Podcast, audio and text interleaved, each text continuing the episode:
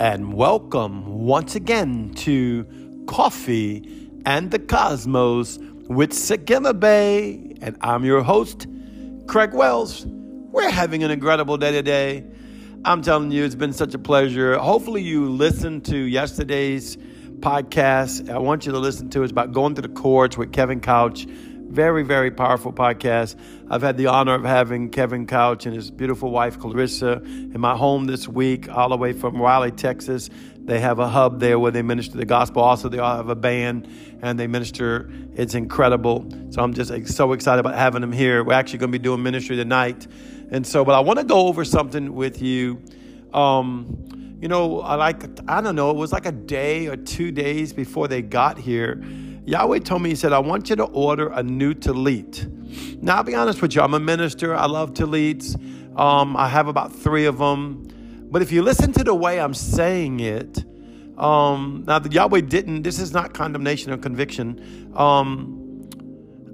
I didn't put a lot of emphasis on it. And I'm not really trying to talk about the tallit as well as much about not putting as much emphasis on it as maybe I should, because I've had them so long. And I've gotten so comfortable with them. And this is something that Yahweh's been showing me lately for the last 6 weeks, that we can get very comfortable with our spiritual surroundings. I don't think we should make an idol out of anything we do, anything we have, or what we do with the kingdom. But each thing has its proper honor and proper respect or proper place because it's holy unto Yahweh. And so my new tallit came in today and I love it. It's exactly what was in my mind when I was seeing this new tallit. And thankfully, Kevin and Clarissa was here, and they know a special place that you can get really good tallits from Israel. And this thing is exactly what I saw in the spirit, the way Yahweh was crowning me, even though I understand that's not a crown, it's a prayer shawl. That you go and sit under before Yahweh as you minister unto him and he ministers unto you. But it's like, you know, Yahweh, I was like, I don't even know where my last tallit was. I was like, God, you know, and the Lord, he was like, you know, you want to be careful not to make all the giftings of the things of the kingdom of God a commonplace. I want you to think about that, because sometimes our prayer life can become a commonplace. Sometimes our reading of the word can become a commonplace. Sometimes our everyday walk with Yahweh. Now, don't get me wrong. It doesn't separate you from God. If you've ever been married before in a relationship, you know there's times that you treat each other like a commonplace. You know, you're used to it. You go to the movies the same way. You go to bed the same way. You go to work the same way. It loses its little zing. And I'm not going to say that doesn't happen. It won't happen again in my life, or it won't happen again in your life. By the way, I'm actually drinking coffee for the Coffee and the Cosmos show. But when I got this tallit in the mail, I was so excited because I know it meant promotion. I know it meant something new, a new covering, a new anointing. And I love Clarissa. She was like, well, when you get your other one, trade it into somebody, you know, so it can be special into them as well, and a platform, an anointing for them. So, see, these things are important. And I'm not saying you have to go out and buy a tallit. I'm not really talking about the tallit. I'm talking about the essence of allowing our heart to be sensitive to the things of God that's in our life, that we guard ourselves not to allow things to become a commonplace. Now, you can easily say, oh, no, I don't let that happen. But I'm going to tell you, it happens in everyday life. It happens in our job. It happens with our children. Our children happens with the parents. It happens in our schooling. It happens in our work. It happens in our relationship. It happens in our marriages. It can happen in our ministries. It can even happen in our worship.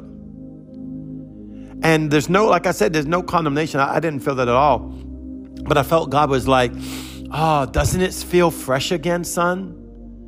I don't even have it out of the plastic. I took it out of the box. I don't even have it out of the plastic covering yet, because I want to pray over it before I actually utilize it, because I want to sanctify it unto Yahweh. And it's like, yeah, Yahweh, it's fresh again. See, there's nothing wrong with going back and stirring up the pot. I tell people many times, you know, read your word differently. Don't always read it the same way, so you can see from another perspective, so you can hear again, or so you can do something new. Pray in the Spirit a little differently, or maybe at a different time, so you can become fresh with it. Stir up that pot, make it attentive. You know, that's something that's in my spirit. Be attentive, my son, to the things of God. Do things with intention. Do things with intention and be attentive. Now, this is Yahweh saying, I want to come closer to you. Now, he doesn't need a prop to come closer to you. But I will say he uses things that kind of triggers in your mind's eye, things that will give you an awakening for something. Kind of like we were talking about this today. A few years ago, they made a door for me. And that door was representing the veil. And on the door, it's wrapped around with the blood of Yeshua, as to say, this cloth that's red, and then the seven spirits of Yahweh. And I open the door and I step in and I go and sit on this chair that they made for me that says Sigima Bay, and I'm sitting before the Father. Now, yes, in the natural realm, those are props, but they're gateways, they're doorways, they're reminders. I remember listening to Ian Clayton, and Ian Clayton would talk about the different things that he would use as a prop. Sometimes he would go through a door. Sometimes he would do this, or sometimes he would do this. Or even in his books or his preaching will tell you, take a step forward as a signification that you're going into the other side of the veil. Now, do you really need to take a step forward to go on the other side of the veil? Of course not. But it helps you to engage with it. That prayer shawl helps to engage with the heavenly host, help to engage with the private time. That Bible you read helps to engage with the living word of Yeshua, because the Bible is a part of Yeshua. Now, I know we were taught in the olden days that the Bible was the completeness of Yeshua, and we took that from the scripture that said, in the beginning was the Word with God, and the Word was God. Then later on, verse 14 says, then the Word became flesh. And that is true, and this is the Word of God. But the Bible isn't the totality of the Word. Yeshua, Jesus, he's the totality of the Word. So as I'm allowing these spiritual things around me, they're reminding me. It's kind of like Marguerite Rehm. It's like, I think she has her clock or phone or Apple Watch or whatever set to a certain time to remind her of something. I remember Apostle Aaron would have like 444 at the 444 because he wanted to engage with the 444. See, this is just us taking out our intention to be attentive to the things we want to get done. It's like right now on this kick that I want to walk in shalom, peace at all times. So I'm going to start placing things around me, whether it's scripture, whether it's prayer, whether it's worship, that reminds me that I'm in shalom, peace at all times. Why? It's acting as reminders and gateways. I remember Ian talked about a circumstance that happened in his life, and he used that circumstance as a springboard to go into the heavenly realm. And it was actually an attack on his body. I remember the message.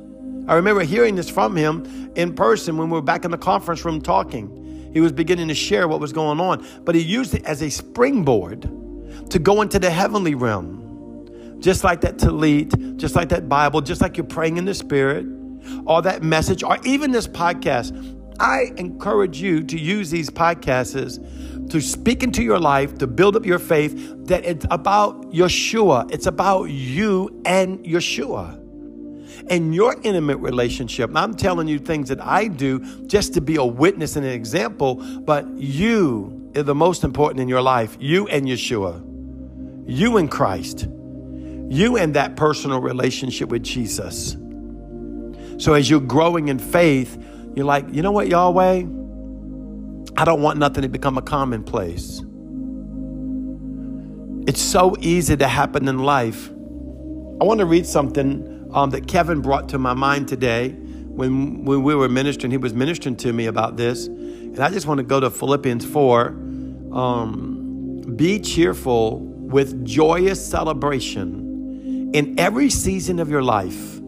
Let your joy overflow, and let gentleness be seen in every relationship, for our Lord is ever near. Now, before I even go any further, I love this scripture. Actually, Kevin Couch sat here and ministered these scriptures to me and was engaging over them and expounding on him and his the wisdom and righteousness of the word that was coming out of him, which was so beautiful. But as I'm talking about this, I'm like, God, you brought me to this scripture. How does this fit with what? Not to be commonplace. Listen to what he says here. Be cheerful. This is a choice. With joyous celebration in every season of life. That means good, bad, and ugly. That means when you're winning, when you're failing. Be on purpose, cheerful and joyful. Let your joy overflow. See, you're engaged in shalom. You're engaged in the heavenly realm, so it can supersede your troubles. And let gentleness be seen in every relationship, for our Lord is ever near. Now, a lot of people think of gentleness as different. There's all kinds of things that people think that gentleness is and what meekness is. Because some people think meekness is weakness or wimpiness. No, meekness is of the heart. Gentleness is of the heart. And so when I look at this and I'm saying, Yahweh, I want to be like this because I don't want anything to be a commonplace. I don't want anything to be a commonplace before me. I don't want getting into tallit to be a commonplace. I'm about to suck you in. Kevin Couch just walked in the room. Come on, Kevin. I took him to Philippians after I explained what I was talking about. But I'd like for Kevin to share just a moment on this. He did so well today. It was so beautiful.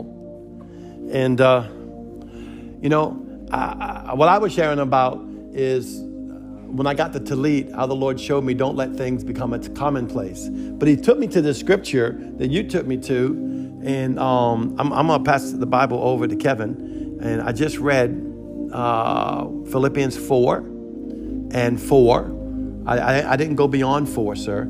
And I'd just like you to touch on this a little bit from the perspective that you were sharing today. Here you go, sir. Kevin Couch. Well, I think it's important for us to understand that when we're talking about how life pulls at us from the left and the right and takes us in different directions, there's so many distractions that we have to deal with every single day. Every day, we can walk out, be focused on Yahweh, focused on Yeshua, and all of a sudden something comes from the left and just totally takes us off track. But the words of Paul are very clear. He says, don't be pulled in different directions or worried about anything. Don't be anxious for anything. Come on. But instead, be saturated in prayer throughout each day, offering your faith-filled requests before God with overflowing gratitude. Tell Him every detail of your life. If I tell someone the details of my life, that means I'm in an intimate relationship with them. Yes, sir. I'm not going to tell a perfect stranger the details of my life. Yes, sir. Who am I going to tell? My best friend. My Savior, the one that I walk with, yes. The one that I claim to be in and who is in me. And after I do these things, then God's wonderful peace that transcends all human understanding will guard my heart and mind through Jesus Christ. When we enter into shalom that passes all of our understanding, that means you can't wrap your mind around it. That means you can't understand the type of peace that comes from Yahweh Himself. Why? It's because we have not allowed ourselves to experience true peace. What does it mean to be in rest? It means to put everything in Him and have faith that it is good, because He is good. Being at rest means being at peace. You see, I believe peace is the product of being at rest. I think when we're seated in rest, I believe that peace is the result of being at rest. When I'm at peace with something, that means I'm not contemplating it. I'm not arguing over it. I'm not contending over it. That means I accept it. And to transcend all of my understanding means that I can trust that God's going to give me the shalom over my life that I need. And it will guard my heart through Jesus Christ. Keep your thoughts continually fixed on all that is authentic and real. We don't want to look at the fake stuff. I can tell you right now that social media is full of nothing but fake, because people can be whoever they want to be on Facebook or TikTok or whatever. Only focus on what is authentic and real. Rest assured, Yahweh, Yeshua is authentic and very real.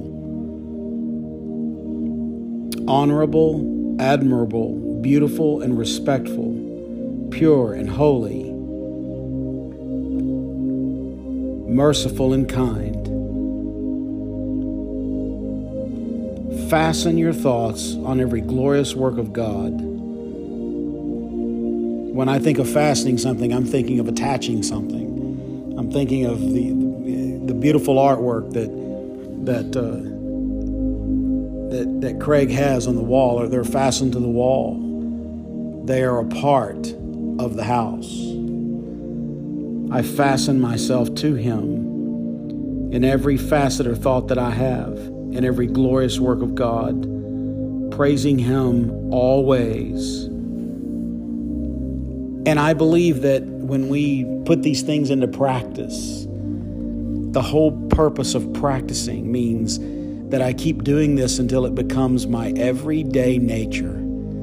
If I want to change the nature of who I am, I want to change the habits of what I have, then I put it into practice.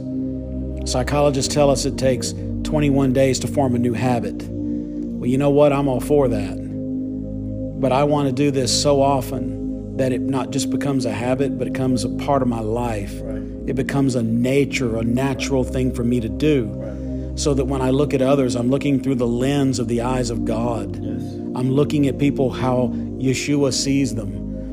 I'm seated in rest because I'm not anxious over anything. I'm not concerned about it. Look, I got bills to pay. I got stuff to do. Stuff happens in my life.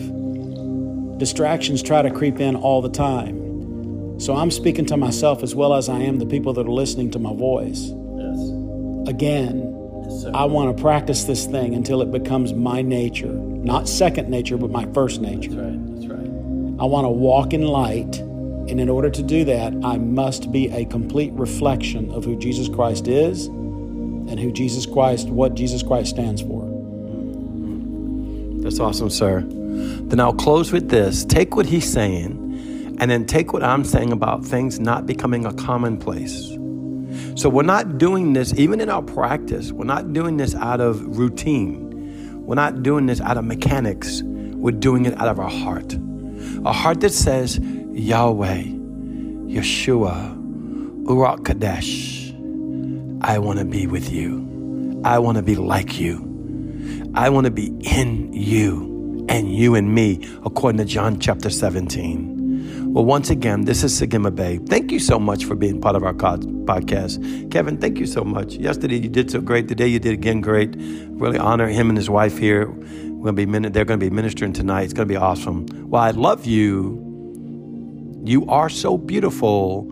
I'll see you tomorrow. Shalom.